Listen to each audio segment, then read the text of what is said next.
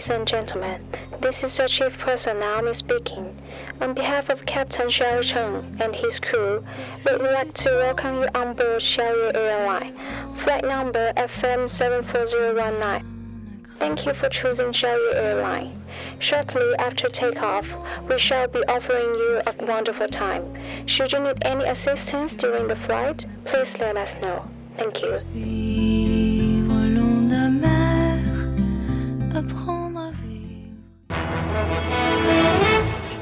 各位听众，晚上好，晚上好。今天是二零一六年四月十二号，星期二，农历的三月初六。欢迎收听日节目。二零零九年的今天，八二版《西游记》沙僧的扮演者严怀礼逝世。今天的节目主要内容有：中国式放生是善还是恶？麦当劳叔叔被城管抓走。马拉松那么多，非洲兄弟不够用了。新校服带反光标志，为了防止早恋。下面请听详细内容。放生本身是正确的。孟子曰：“见其生，则不忍见其死；闻其声，则不忍食其肉。是故君子远庖厨。”近日，北京怀柔汤河口镇汤河口村发现了大量被放生的狐狸和盒子，部分已经被活活的饿死，还有一些只剩了一张皮。时下放生的规模越来越大，甚至买鸟放生衍生出了捕鸟的产业链，还有一些行为直接导致了当地的生态失衡。这是放生还是杀生呢？这是慈悲还是可悲呢？关于放生事件，有一个经典的比喻：有时候你必须要祈祷自己千万别碰上一个变态的变形金刚。邪恶的霸天虎占领了地球，把人类掳去了。赛博坦星做了宠物，后来善良的汽车人打败了霸天虎，人类得到了解放。汽车人决定把人类送回家。然而，当你满心欢喜的走进了回家的飞行舱，哐当一声，舱门关闭，你却发现飞船的目的地赫然写着火星。你扭曲的脸贴在舱门上，绝望的高呼：“你这个混球，搞错了！”一脸憨厚的汽车人却笑着对同伴说：“哎呀，看这些可怜的小火星人，还舍不得我们呢。”然后飞船发射，永不回头。在我的眼里呢，放生跟拜佛有信仰是一样的道理，那就是祈求自己在世的时候万事如意，过世的时候上天堂，无非是求一个心理安慰。我不反对有信仰，因为这样可以让你日常。怀着感恩之心，不做坏事。但是放生这件事儿，我只能说量力而行吧。我的行为准则就是郭老师的那句话：但行好事，莫问前程。阿弥陀佛。四月十号下午的事情，一名麦当劳分店所在商城的保安证实，当天下午麦当劳分店附近有城管执法活动，可怜的麦当劳叔叔被城管抓走了。分店内的店员表示，城管当时把麦当劳叔叔带走的时候，动作有一些大，原本固定在地上的麦当劳叔叔的塑像，由于大力的扯拽，原本的脚还是留在了原地。店内有顾客为麦当劳叔叔打抱不平，因为就在店对面的路上摆放着喜羊羊跟灰太狼的塑像，为什么只处理麦当劳叔叔而不处理喜羊羊跟灰太狼呢？城管城管，城市管理嘛，是为了让城市更美才存在的。可是把麦当劳叔叔破坏性的拆除，到底是让城市变美了呢，还是变丑了呢？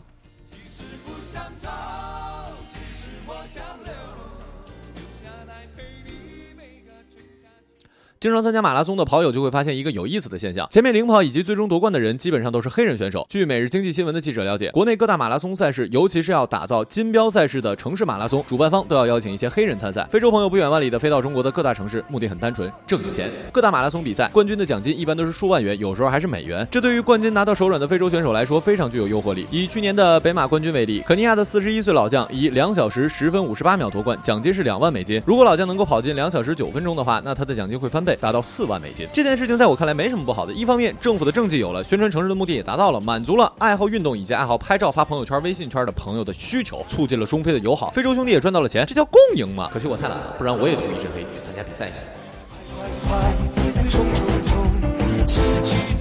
四月五号，乐山一中的一千三百多名高中生领到了属于自己的四套新校服。不过，学生发现这些校服都有反光标志，灯光一照就会反光。对此，有学生称校服再添夜光技能，并猜测学校是为了方便抓小树林党在操场上谈恋爱的情侣。有人调侃称学校真是操碎了心呐。还有学生质疑，坐在教室里会不会闪到眼睛呢？校方表示，其实呢，做反光的校服主要是跟交警服、环卫服一样，是出于安全的考虑，是为了学生上下学路上的安全。太万恶了，太万恶了！这明显就是教导处主任想出的办法吧？每一个学校都有一片美丽的小树林，那是爱情的森林好吗？可是总有一个格格不一样的教导处主任，一到晚上打着小手电就去搞破坏。我替我们可爱的同学抗议。不过没关系了，我相信在爱情的面前，我们的同学肯定会想到办法的。你从前总是很小心，问我借半块橡皮，你也曾无意中说起喜欢和我在一起。今日人物同妻，他们出于爱的憧憬选择了自己的丈夫，然而婚后才错愕地发现丈夫是同性恋。异性的婚姻只是掩盖其性取向的工具，他们被称为同妻。同妻毫无防备地跌入了有名无实的婚姻生活，夫妻关系冰冷到形同陌路，极端者更有家暴的发生。据保守估计，中国大陆已有一千六百多万女性嫁给了同性恋或者是双性恋的男子，但大部分保持了沉默。这次，他们中的一些勇敢者站出来，坦诚自己的故事，拒绝继续隐忍。七年的婚姻，姚青觉得一切都是一场空。丈夫跟她出柜之后，明目张胆地出去跟其他的男同性恋幽会，有时甚至把人带到家里，使她痛苦不堪。另外一位同妻林曾经遭受过家庭暴力。她的遭遇并不是个例，同期中不少人曾经被丈夫殴打。据二零一五年最新报告显示，中国一千六百万以上的同期，超过九成受过家庭暴力，其中百分之三十八点七遭受肢体暴力，百分之十五遭受严重的家庭暴力，百分之三十七点六遭受家庭冷暴力。同期文与丈夫宇婚后一年，因为宇无法生育而离婚。期间，两人仅有三次性生活。宇一直隐忍自己是 gay 的身份，在婚后的文却在产前血检中被确认为艾滋病的感染者。新丈夫虽然未检测到被感染，但是担心自己的体内有隐形的病毒而提出了离婚。文被确认是从前夫宇处感染的艾滋病。随后，宇的 gay 身份和其家人在婚前隐瞒欺骗的行为也被暴露了出来。我们也希望社会不要把这些走进婚姻的男同性恋想得太坏，他们也是迫于社会跟父母的压力，大家可以相互帮助，不要成为敌人。但有一点是不变的，我们尊重同志，但是也希望同志不要走进异性婚姻。好了，以上就是本期节目的全部内容，感谢各位的收听，我们下期节目再见。再见。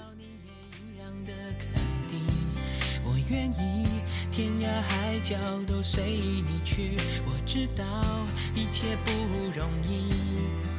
我的心一直温习说服自己，最怕你忽然说要放弃。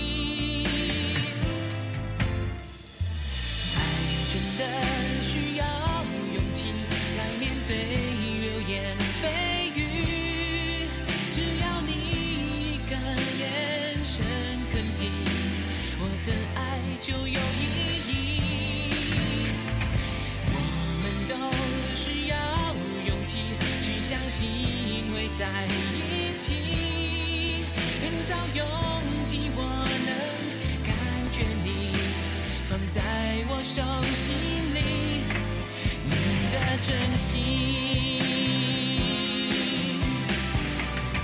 如果我的坚强任性。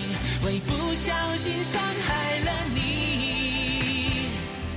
你能不能温柔提醒我？虽然心太急，更害怕错过你。爱真的需要勇气来面对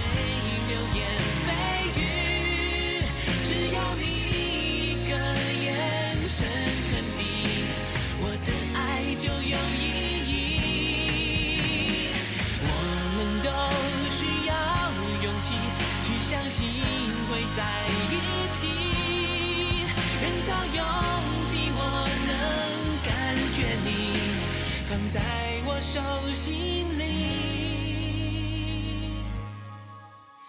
你的真心。